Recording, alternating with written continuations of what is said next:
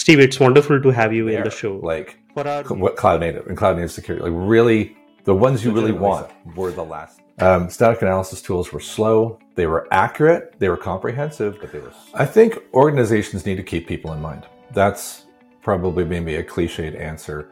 If you look, personal development is absolutely critical, not just for being an intelligent and successful cloud native developer. Getting developers involved that when they do something, they can eliminate some low hanging fruit and just creating a secure Kubernetes deployment that wraps around. A job in itself is to make sure you've got a secure version of Kubernetes because really, and I'm sure you know this, all it takes is he said this, the the the cloud provides you with a very securable environment. The rules before you deploy things into Kubernetes, and you can you can apply those rules as early as you want, uh, and and that would be great. If you at an early stage, particularly in terms of cost, you might just want to go pure serverless because it's just an easier way of doing things. It can be more secure. How do you know if a vulnerability in a transitive dependency is even reachable? How do you even know that it affects you? How do you even know it's there if it's seven levels deep? Question, but it was just interesting to see how deep it, the, this problem is still probably present out in the world in spite of Hi everyone, thanks for tuning into uh, another episode of Scale to Zero. I'm Purushottam, co-founder and CTO of Cloudanix. Uh, today's topics include cloud native security, Kubernetes security, and DevSecOps. To discuss on these topics, uh, we have Steve Giguere with us. Uh, Steve is a developer advocate with Palo Alto Networks, specializing in cloud native application security and automation.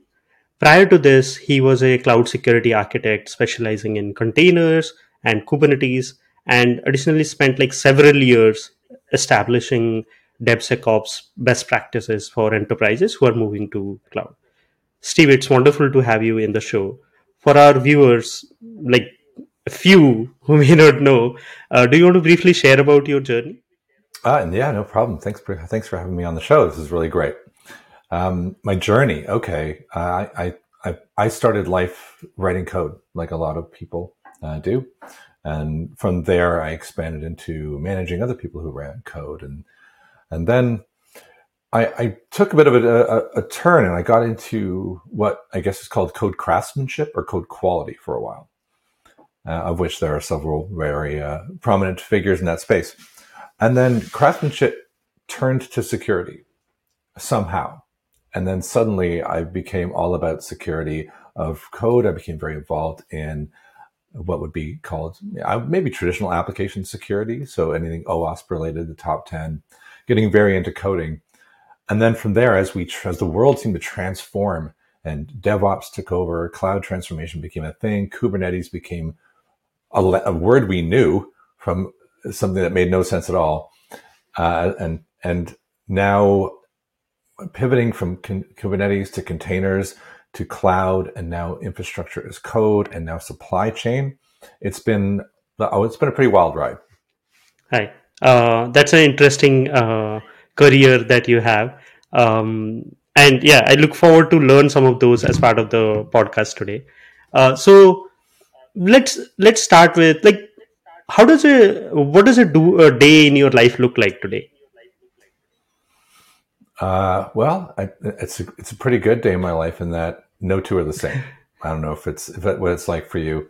Uh, I spend a lot of time traveling around the different conferences um, for CloudSec and the AWS Reinforce coming up very soon. Having just come back from RSA and BSides in, in Las Vegas and preparing content, I work regularly with our product teams, uh, looking at mm-hmm. innovations, talking about the general landscape of security and what what priorities we need to focus on. So I'm very heavily involved with product development still. Um, I'm an active contributor to open source still, keeping my keeping my knives sharp in that sense. So day to mm-hmm. day, it can be anything and everything around software security, um, but largely just trying to get the word out. You know, like yourself you know, with the podcast and with what you do, trying to raise awareness, make developers more secure by default. This is really this is really what it's all about. Oh, yeah. Looks like you have a lot of things going on.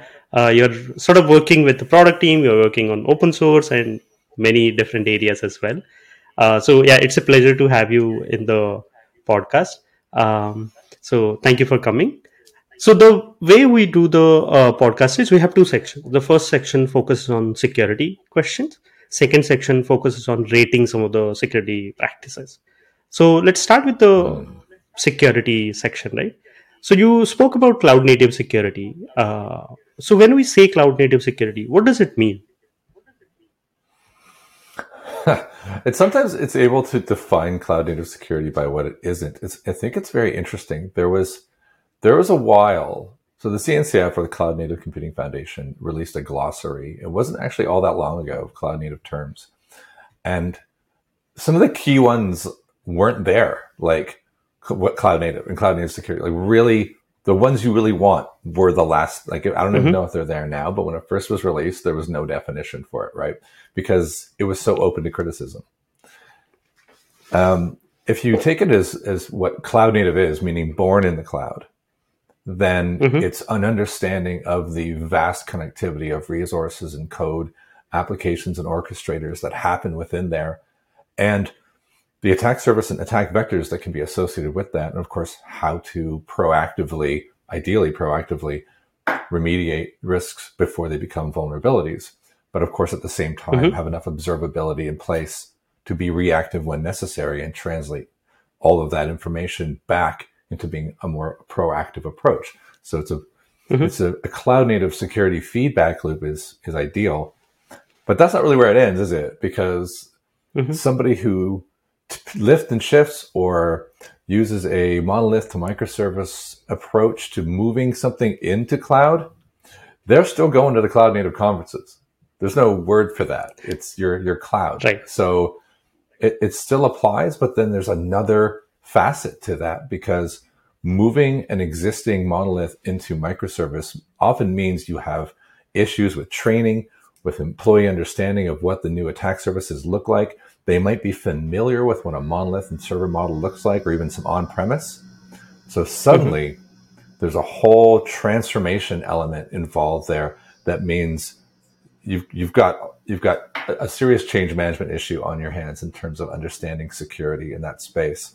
So cloud native in its purest form is Mhm. complicated to say the least, and even made even more complicated by by some form of cloud transformation. It's amazing. It's but we're we're all caught in the middle of this this this tornado. Yeah, it, it's funny that uh, you highlighted right that it, it's not very uh, clearly defined. I have uh, heard from some folks who say that yeah, cloud native security is Kubernetes security, and I'm like, not exactly, right? So that there is that that. confusion. so I would like to understand like how is it different from let's say the traditional security? Let's say as an organization, I'm trying to move to the cloud. Uh, cloud native security versus traditional security practices how would you see them as different Well, I guess now you've you've in a way you've inadvertently uh, asked me what traditional security practices are, uh, and I and I'll I'm, I'm probably at risk in trying to do that, but I'm going to try. I I think there was a there was a time, and let's say go back to like 2014, 2015, where there was a lot of pressure. People people would think their go-to tool would be maybe a static analysis tool. Mhm. Open source usage wasn't as prominent as it is now, where there are choose your report. People think most applications are about 80% open source, maybe more if you look at the entire supply chain, for example. right But back then, a lot of people did a lot of building themselves, a lot of creating of their own open source projects that weren't quite as mature as they are now. And most people really were not using Kubernetes. And if you were, well, good luck because it was a mess. Um, right And from a just from in, how it worked in its early early stages to it's having zero security controls whatsoever. But it traditional practices were really really focused on your code secure your code Mhm. and then there were companies that came out looking at dependencies but really only at the first layer not so much dependencies on dependencies and then we were then then we would pen test it and it was slow and we would release and if I, I companies i worked for if we released quarterly we were pretty happy and then Oh, wow. and and yeah you well yeah that was we were thrilled Yeah. and then and then and then things started to speed up um, DevOps became a thing, fast builds became a thing, and a lot of the traditional tools. I think security got a pretty bad reputation for being a blocker. Uh, I mean, Right. Yeah. legitimately so. Um, static analysis tools were slow. They were accurate. They were comprehensive, but they were slow. And we got a bit of a bad reputation. Um, people started coming up with new methods of isolating what was and wasn't va- uh, high value. Some new interesting ASTs like IAST, which would plug into runtimes spe- specifically for like Java. And those were great, but very, very difficult to implement uh, in, in reality. So once we started moving into cl- uh, things that were microservice based, I personally, this is you know not reflecting any company I've ever worked for, found traditional, let's say, application security static analysis tools to almost become irrelevant. They started to mm-hmm. the tech stacks fell into the hands of small DevOps teams, which means now we're using Go, we're using Rust, we're using languages that static analysis tools mostly didn't understand and actually weren't too bad at just being secure by default anyway because we learned from our predecessors. Now we started amping up the open source usage and things like SCA or software composition analysis became okay, maybe this is now top of mind. And then we started to use declarative languages for provisioning our cloud. So suddenly cloud security posture management became a thing. We better check we just did that right in the cloud. Mm-hmm. And then we started to shift, we shifted that left. And then we started realizing, well, maybe static analysis for infrastructure as code is a good idea. Let's find it before it becomes part of the cloud.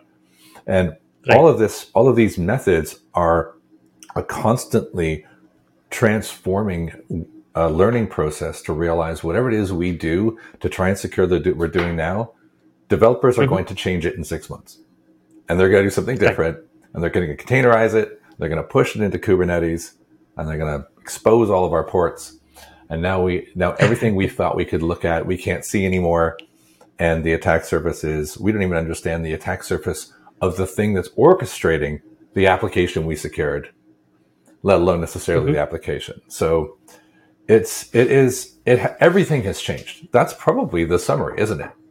Almost everything, yeah. the things we everything's flipped on its head. The things we cared about most, we can care about least, and the things we hadn't even thought about are our most vulnerable elements these days. And now we're now we're talking about supply chain.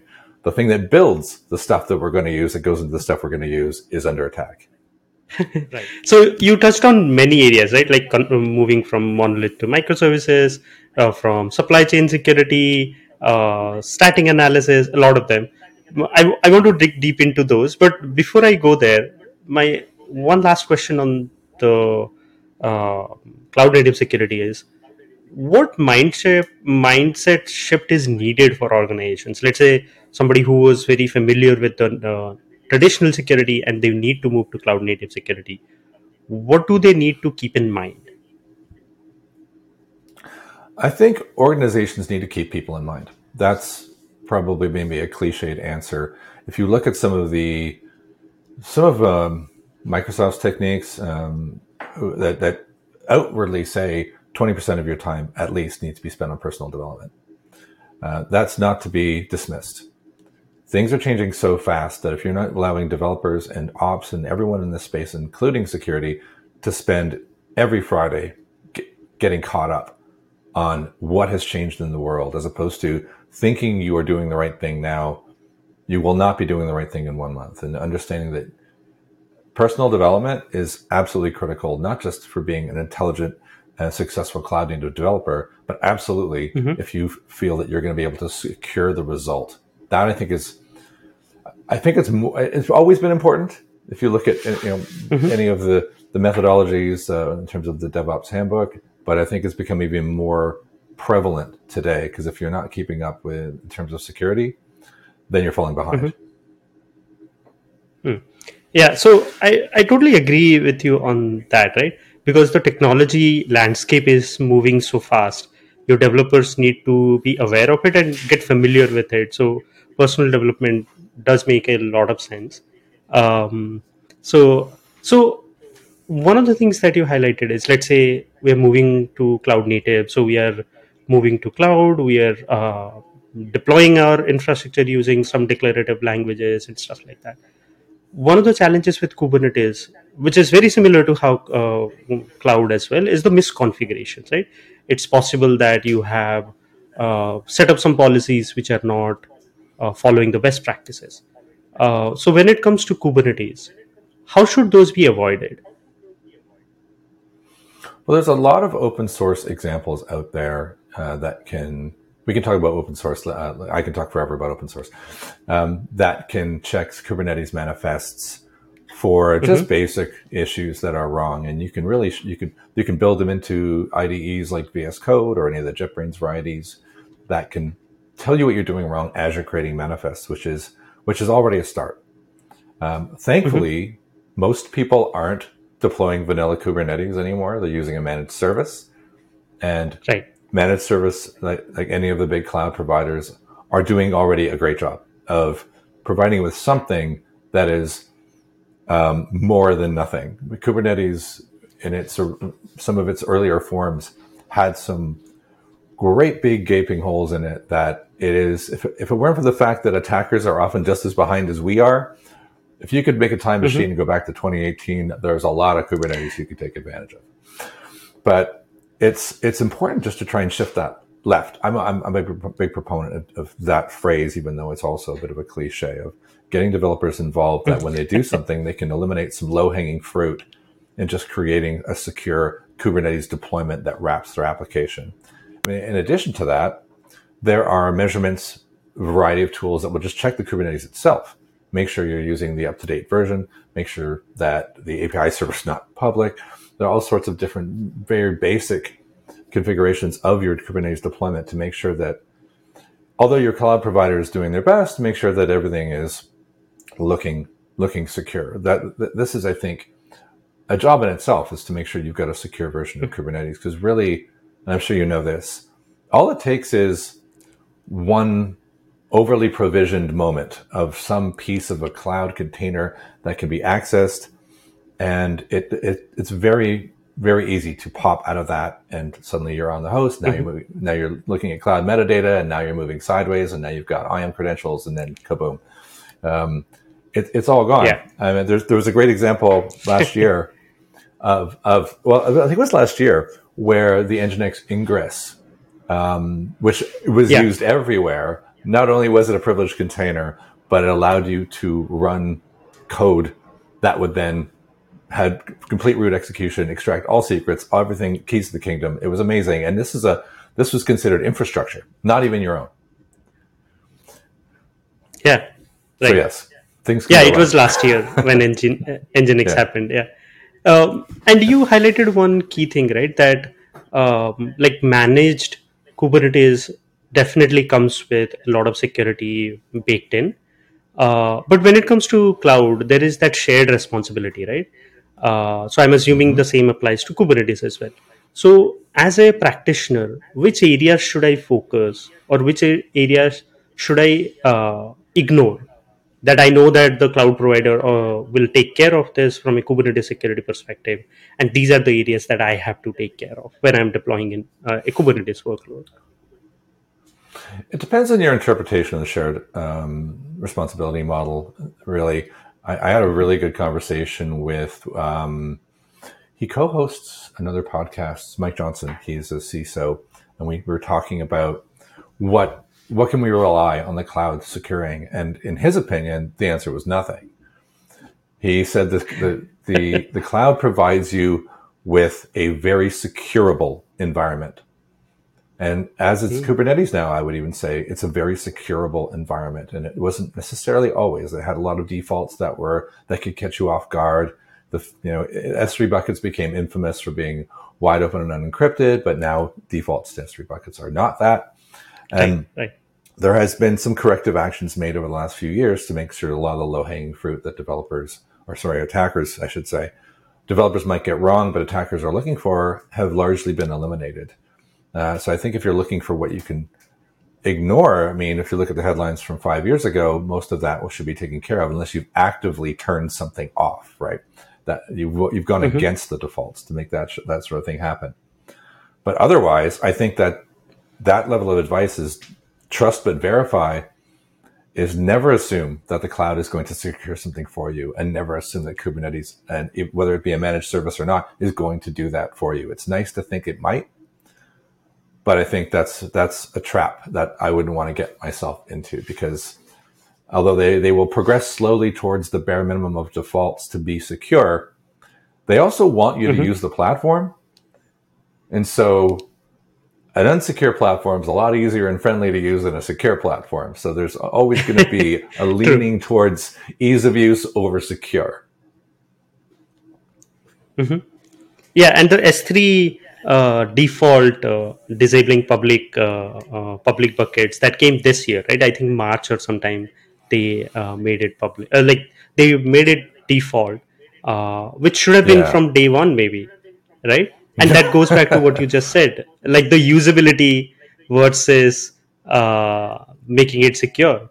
So maybe mm-hmm. they chose the usability first, and then now with uh, maybe like there are so many vulnerabilities or so many attacks that we have uh, heard uh, they might have acted on it and addressed it right uh, so makes yeah. sense uh, one one of the things that you highlighted is a lot of automation right uh, when it comes to creating your own environments or deploying your workloads and i want to touch on sort of mix automation and misconfiguration a little bit right?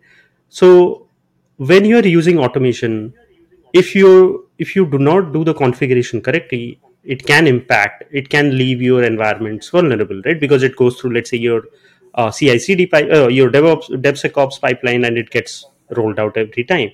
So what role does automation play uh, in devsecops when you are particularly focusing on kubernetes uh, configurations let's say i think it, it's actually it's, it's it's essential. You can't have a secure platform without automating your security, and it allows you to create. Well, some people say security as code. Some people say policy as code. There are things out there like Open Policy Agent that can do things like this mm-hmm. and make sure that you're actually codifying the rules before you deploy things into Kubernetes, and you can you can apply those rules as early as you want, uh, and and that would be great if you could do all everything in the IDE and everyone did it. Oh my goodness, that would be that would mm-hmm. be a wonderful place, to, wouldn't it? But you can also deploy it in the pipeline so that you can break the pipeline if you see something's about to deploy that has high business risk. You can create rules around that. You can combine some of your checks of Kubernetes with SCA scans of the images themselves and say, look, we've got a manifest here. It's referencing an image that we didn't build. What are mm-hmm. the vulnerabilities in that? Where is it going to be placed? What is the context mm-hmm. of my Kubernetes deployment? Is it internal? Is it going to be production? And you can create far more complicated security as code rules that allow you to make sure that you're actually maintaining a high speed pipeline in terms of deployment, be it that of infrastructure or application. At the same time, you're, you're, when you find something, you know it's real. It could be that you mm-hmm. have an image reference that says, I'm going to use this Nginx here, and it's awful. It's like Nginx 117, something really old. But it's just going on to a, a development server that's going to do something that has no access to any internet, let it go. You know, if you could build that context detection in through automation, it's amazing. Mm-hmm. And then, worst case scenario, you deploy an admission controller into your Kubernetes. That is, I like to refer to it as the bouncer at the door, you know, who's looking to make sure you're wearing the right shoes and checking to make sure you look at the kind of you know, character we want in this place. That's that's a good thing to have, and there, there's a very remedial style of assessment that an admission controller normally does, just looking for the really mm-hmm. bad stuff. But that's just another line of a defense in depth. You've got admission controllers, you've got your CI checks pushing that. You may even have pre-commit hooks that can use tools before you even check into Git to stop you from doing things. Right. And then, of course, maybe I bang on too much about it, but ch- automation mm-hmm. that checks things in the IDE and ideally suggests fixes for you. That would be even better, wouldn't it? yeah, I, I love your uh, analogy of uh, admission controller, like the bouncer into a club, right? Uh, so the automation thing that you highlighted, like policy as code, uh, is very similar to how let's say we create infrastructure as well, right? Using like Terraform or mm-hmm. Pulumi nowadays to create your infrastructure mm-hmm. so that you are in sort of complete control what infrastructure is getting deployed into your cloud. Um, yeah, makes sense. Uh, another uh, thing that we hear a lot about uh, when it comes to Kubernetes is that it's complex, right? uh, to because it gives you so many capabilities there are so many ways to do things um, like even to expose one your service there are different ways to you can do that right let's say i'm uh, like i'm running a startup uh, we are a growing startup is kubernetes the right solution for us Uh, early on, maybe not. I mean, the reality is, is there was a very good article that came out, I think, last year about like when to use Kubernetes because Kubernetes is an attack surface. It is like everything else. It is complex. It's easy to get wrong, and at an early stage, particularly in terms of cost, you might just want to go pure serverless because it's just an easier way of doing things. It can be more secure by default. Um, but mm-hmm. it's it's there's there's some very careful architectural arguments necessarily about whether you're going to go serverless or whether you've got something large enough that and dynamic enough and configured well enough and scalable enough that Kubernetes is truly the solution for you. I, I like Kubernetes mm-hmm. a lot for the features that it gives you in terms of resiliency and scalability in terms of moving all the moving parts. But it's it's not the most straightforward uh, way to be successful if you're really small. I think it's great for medium and it's great for large. Um, mm-hmm. But it is if I could just define it, when's best for Kubernetes right now? Oh my goodness, that would be. Wouldn't this be the best podcast ever? yeah, yeah, totally. Uh, I, I echo that sentiment, right? Like it always depends on which stage you are in and stuff like that. You you touched on cost, and that's often seen as another challenge as well, right? And recently there was a blog post uh, from Amazon Prime Video team. Uh, they said that they moved from microservices to monolith and they could save up to 90% of their cloud cost. What's your take on this now? Did you? I'm assuming then you read the original, the original article by Prime, where they showed the architecture that they'd created, and they were they're moving data around. They were caching on an S3 bucket, and mm-hmm. it was like at a glance. I think in hindsight, they they themselves probably looked at that architecture and went, "What were we thinking?" Like we got Kubernetes fever, or we got serverless fever, or we got cloud native fever and we just went, oh, we've got to use this and step functions and, and it's going to push here and do this. And the whole time we're pushing vast amounts of data around while doing this. Um, mm-hmm. I, I, I, think I, saw a reaction article also, that I think it was in the new stack that had everyone thought, no, I don't know if people really looked at the architecture about it uh, before they said, like, how dare you go back to monolith? You're and some people were fans, some people weren't. I, I, actually am a huge fan of the article because they did the right thing. When you're handling that level of data, yeah, it's it, it's uh, it's fun and creative to come up with the method that they did to do it. But I, I feel there's a lot of people looking at that design and went, "You should have spotted that a long time ago." this this this is just not a good design that you came up with. Very creative, but not good. So I don't I don't know that that's like that's going to become a trend. I think it got a lot of attention, but I think maybe mm-hmm. it woke people up to the idea that it's not great for everything. Monolith still has its place in the world, and this is a great example of when that was correct. Yeah, and that also sort of highlights that Kubernetes is not the solution for everything, right? Uh, it's no. always depends on your use case your as we spoke about uh, earlier like if you're a startup, it doesn't even make sense to invest in Kubernetes that early. Maybe monolith is the right solution. So it always depends on your um, scenario and situation uh, before you pick up Kubernetes. Uh, makes sense. Uh, Precisely. Yeah. One thing that you highlighted is that uh, the the industry, right? How it has moved from let's say monolith to microservices. Similarly, uh, adoption of open source, right? Uh, open source software has like increased quite a bit as well uh, and that brought in like more challenges like supply chain security related challenges like we have seen uh, like attacks on SolarWinds, Twilio, there was on PyPI. And in fact, there was a recent study by Anchore which highlighted that there are like 85 to 97% of enterprises code bases use open source. And 62% of those are vulnerable to supply chain attacks. So, from a mm-hmm. DevSecOps perspective, what's what's your take on this? Uh, well, it's absolutely correct. I think when I, I, mentioned earlier, this is actually a good question because it supports what I said in an earlier answer. Um, the pivot to comprehensive software composition analysis I think is absolutely critical because it's something that can be done as early as viewing a piplog file or, or looking at viewing anything. Let's go back if we way back to Java and say POM XMLs or looking at package.jsons in an IDE. There's no reason why mm-hmm. th- there, we couldn't have plugins that say, "I see what I see what you're using.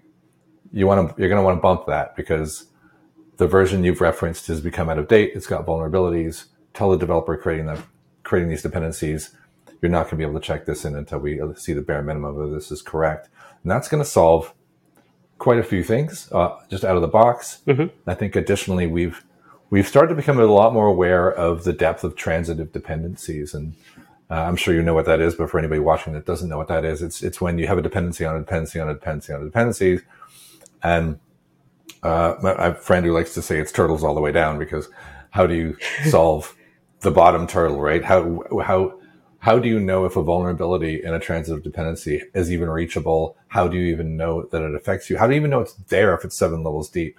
It's it's mm-hmm. it was quite fascinating. Um, some some experimentation I did last year for some research with which was when it was post log for log4j Log4Shell research to see in an average Java application where was Log4Shell, and it turned out it, it almost everybody was using it directly, and that was their fix. But most applications had four different versions of log4shell in their dependency tree at every level, ah. all the way down to the bottom. So inevitably, the first thing you fixed, you probably still had it, but it was in right. something that used something. And so mm-hmm. whether it was exploitable is another question, but it was just interesting to see how deep it, the, this problem is still probably present out in the world in spite of people having changed mm-hmm. their first level line of defense. So I think it's absolutely critical that 60, percent of, of 60% vulnerable. Yeah, I completely, I completely believe it. It's just a case of working out how and where things are. And as long as we, we, and not to sound, you know, doom and gloom, changing the surface and making sure you're, you're doing the bare minimum of just software composition analysis, creating software bill of materials, making sure you pass those software bill of materials through the you know downstream so that people are aware of what you've included. If we all do that better, then we're going to do an, we're going to we're going to move the needle in terms of that number. And additionally, new mm-hmm. innovations in terms of code signing and and provenance uh, with frameworks like SLSA are also going to you know make a huge difference now. But at the moment, I think that just to double on SLSA, some of the levels that have just come out with the release of 1.0 are eminently achievable.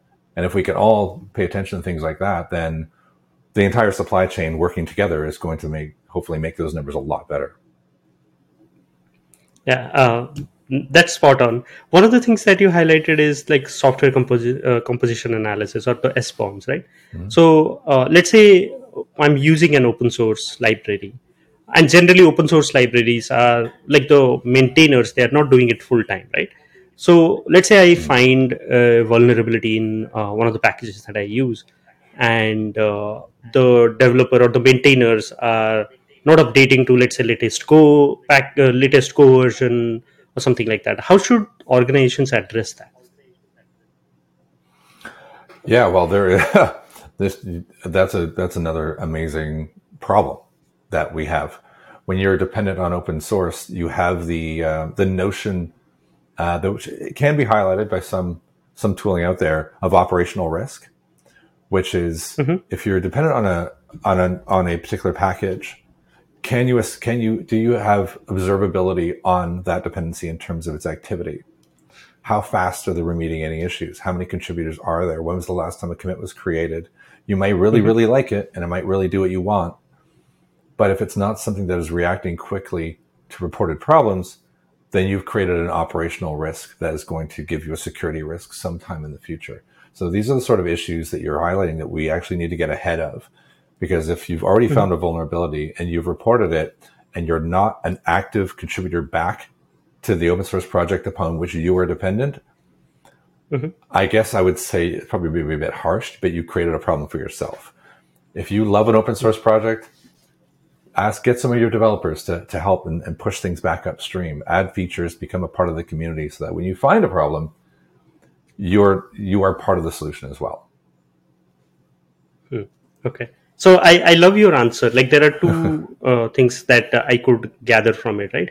One is do a proper evaluation before you adopt a new open source technology so that you don't create uh, security risks for you in future. And the other thing which is more important is if you like the uh, project, why don't you contribute back to the community, right? Like if you see there is a gap, fix it and push uh, the uh, fix to the upstream so that others can also benefit from it. And that's that's the in a way the value of open source right? So love that answer. Yeah. It's it's a prominent problem. I don't know if you remember was how long like it's again within the past year the author of was it colors and sabotaged his own project because no one was contributing back upstream he was just doing all the work and millions of people were using it and he just got fed up and and ruined his own project for, and it really messed with the world. Yeah, yeah. Oh, yeah, I mean so that again goes back to open source to everyone. yeah, right. That again goes back to uh, like it should not only be consumed, right? You should also give back to the community so that others can also get benefit the way let's say as an organization you are getting benefited out of it. Uh, so yeah, contribute to open source. Uh, that should be part of every organization's uh, uh, sort of KPIs in a way, right? If you're using open source, you should contribute back to the open source as well. I like that. uh, so, speaking of open source, there are so many open source tools available, right? Um, mm-hmm. Are there like top five that you think are worth using uh, that you would recommend for, let's say, startups?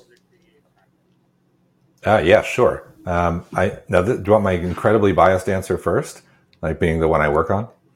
That would be mm-hmm. that would be Checkov. I'm actually blatantly wearing a Checkov T-shirt now.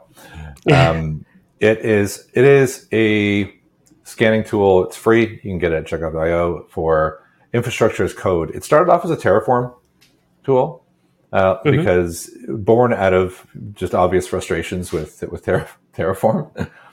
um, very easily extended into things like cloud formation and serverless templates. Uh, and now it does Kubernetes manifests, but also including Helm and Kustomize because those are abstractions from mm-hmm. the traditional YAML. So it does it does all of that level of checking.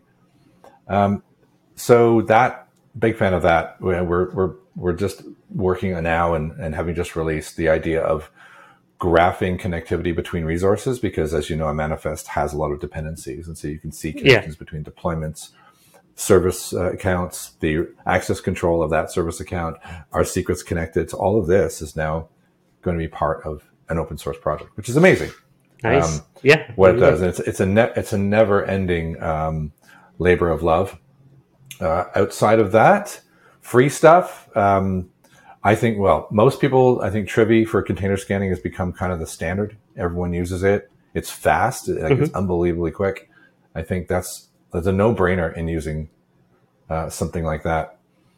There's, mm-hmm. I could go on too long uh, in terms of observability. Um, there's a lot of, there's a lot out there that is completely free and completely amazing. Actually, I almost want to ask you, throw one into the pile because you must have a, a, favorite open source tool as well that you like, uh, or you yes. can plug if you. sure, sure. So uh, there is a open source uh, called SigNoz. They do open hmm. source mm. observability. Like since you were speaking about yeah. observability, that I could recall that, and uh, they are doing amazing things uh, uh, when it comes to observability. So yeah, I definitely ask our audience to check it out. Yeah, that that sounds awesome. So now I'm gonna. I have a I have a Friday show that I do every uh, every second Friday on mm-hmm. Twitch, and in every single one I try a new open source tool. So oh, nice. um, I have a growing list of things that I want to try to see how they work. Um, S bomb generation, there's a lot of free stuff around there, um, Syft and things like that. These are these are mm-hmm. becoming standards in terms of making sure. Uh, have I hit five yet? I, I, mean, the thing I can give you 500. That's the, that's the problem. yeah, I, think we, we did like you, four. If you have one more, we're talking. It's like when you're talking about um, um, trying to mention say thank you because I've just won an Academy Award. Inevitably, you forget someone that you that you meant that you meant to mention.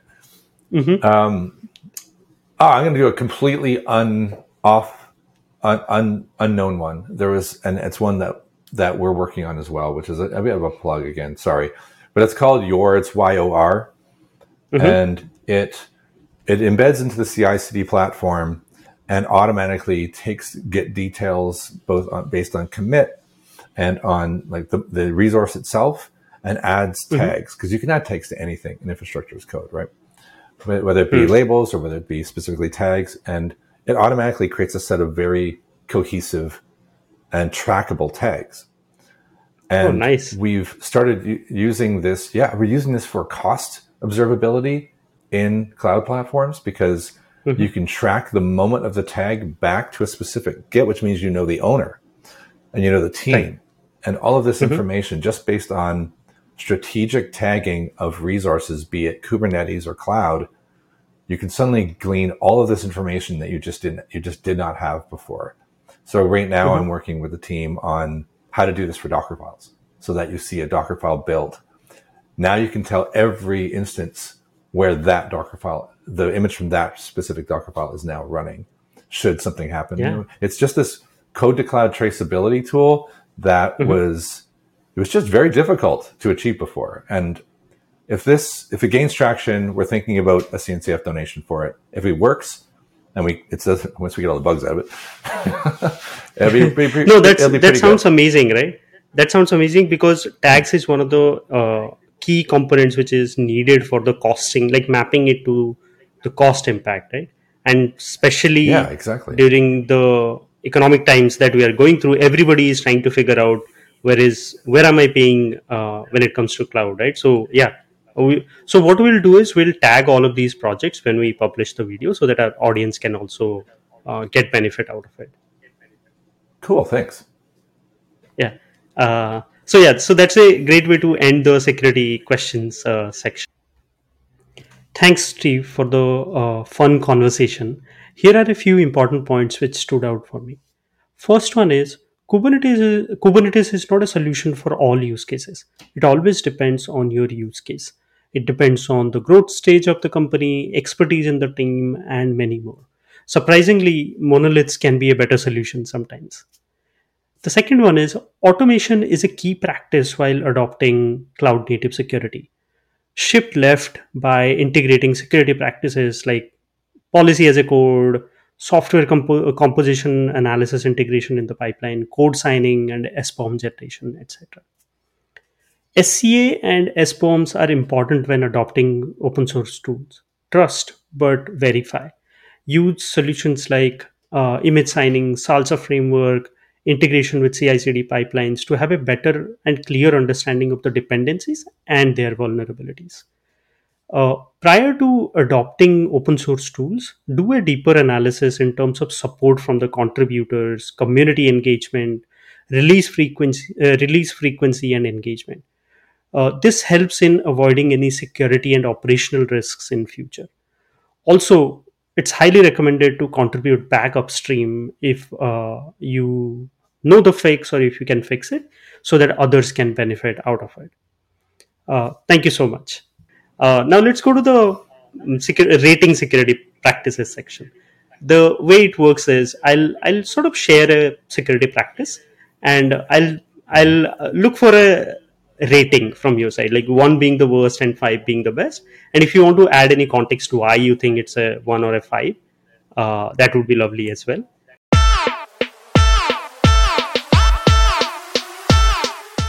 Uh, okay. so let me go through the first one security processes are a roadblock to business growth so grant users unrestricted access to the systems and applications so that business growth is not affected at all okay. Um, one. okay. it sounds. Uh, it, it's like the worst thing ever. Yes, security processes have a reputation for blocking uh, development, maybe, and that's maybe a bad thing. Maybe that's a. I would say now is a misconception. It's not like we don't have a history of doing it, as I said earlier. But granting unlimited access to everything, um, yeah, that's a pretty bad idea.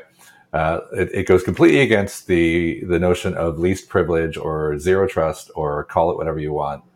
Um, mm-hmm. that is the total opposite of what actually people should do. However, saying that, I have met several people in startups where that is exactly what's happening. okay, that that was on the spot. Like I, I, I was expecting that honestly, the rating. Uh, yeah. Let's go to the next one, which is same incident never recurs. So once an incident is re- resolved, uh, let's move on to the next incident. There is no need for like a retro. Oh boy. Uh, all right. Statistically, I don't think I would ever say what you what you just said, but I don't think it deserves a one. I think if you've suffered an incident, mm-hmm. um, let's use like LastPass as an example. People think mm-hmm. because LastPass has reported breaches several times that you should. I've been told you must leave LastPass and go to another password manager. And if you know, I was using this, and my impression is I actually really trust LastPass because they've been they've experienced their weaknesses firsthand. Nothing got out, and I went, "This mm-hmm. is good. I trust this." Well, um, I'm not saying it'll never happen again because look at that, look at it. LastPass is LastPass were breached. They thought they fixed it. They got mm-hmm. breached again. Happens right away. So it's certainly not true that instances never happen twice. They can easily happen twice um, because attackers who have an attack vector pivot the attack vector on the defense. You look at um, the patch for Log4j. First one, create another problem. Next one, next one. There's three. There it wasn't until 217.1, I think, where they'd actually fixed it. So to think something can't happen twice, I would assume completely the opposite. If it happened once, it may happen again right away. Um, even if you've applied the patch, because you don't know that the patch 100% works. So I would just say trust but verify at that point you did mm-hmm. what you could, amplify and tailor observability around that specific instance so that when it does happen again, you know instantly because you, you've tailored your runtime of, of security to it. Makes sense. Uh, and thank you for the examples as well. Um, the last question is conduct pe- uh, periodic security audits to identify vulnerabilities, threats, and weaknesses in your system and applications.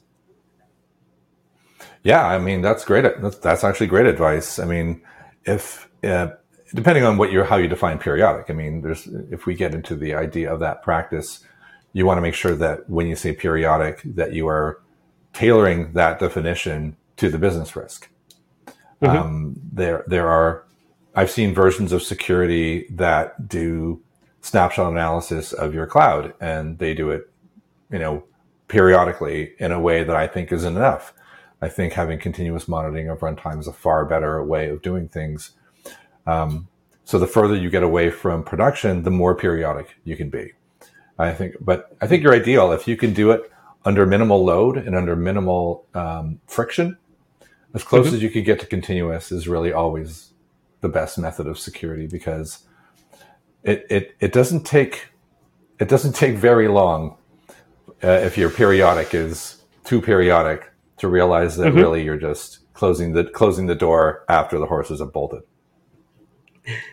Yeah. So well, I think it sounds like a good practice, a solid definition. I give it a four out of five, as long as mm-hmm. we're we are um, adjusting periodic uh, related to business risk. Close to uh, continuous. Okay. Yeah. Makes sense. Uh, yeah. So the that's a great way to end the podcast thank you so much uh, steve cool. for joining uh, and it was a fun conversation and there was a lot to learn uh, yeah. for, for me especially i hope our audience will also learn something as part of the uh, episode. Yeah thanks for it it's been a lot of fun. Yeah. Thank you so much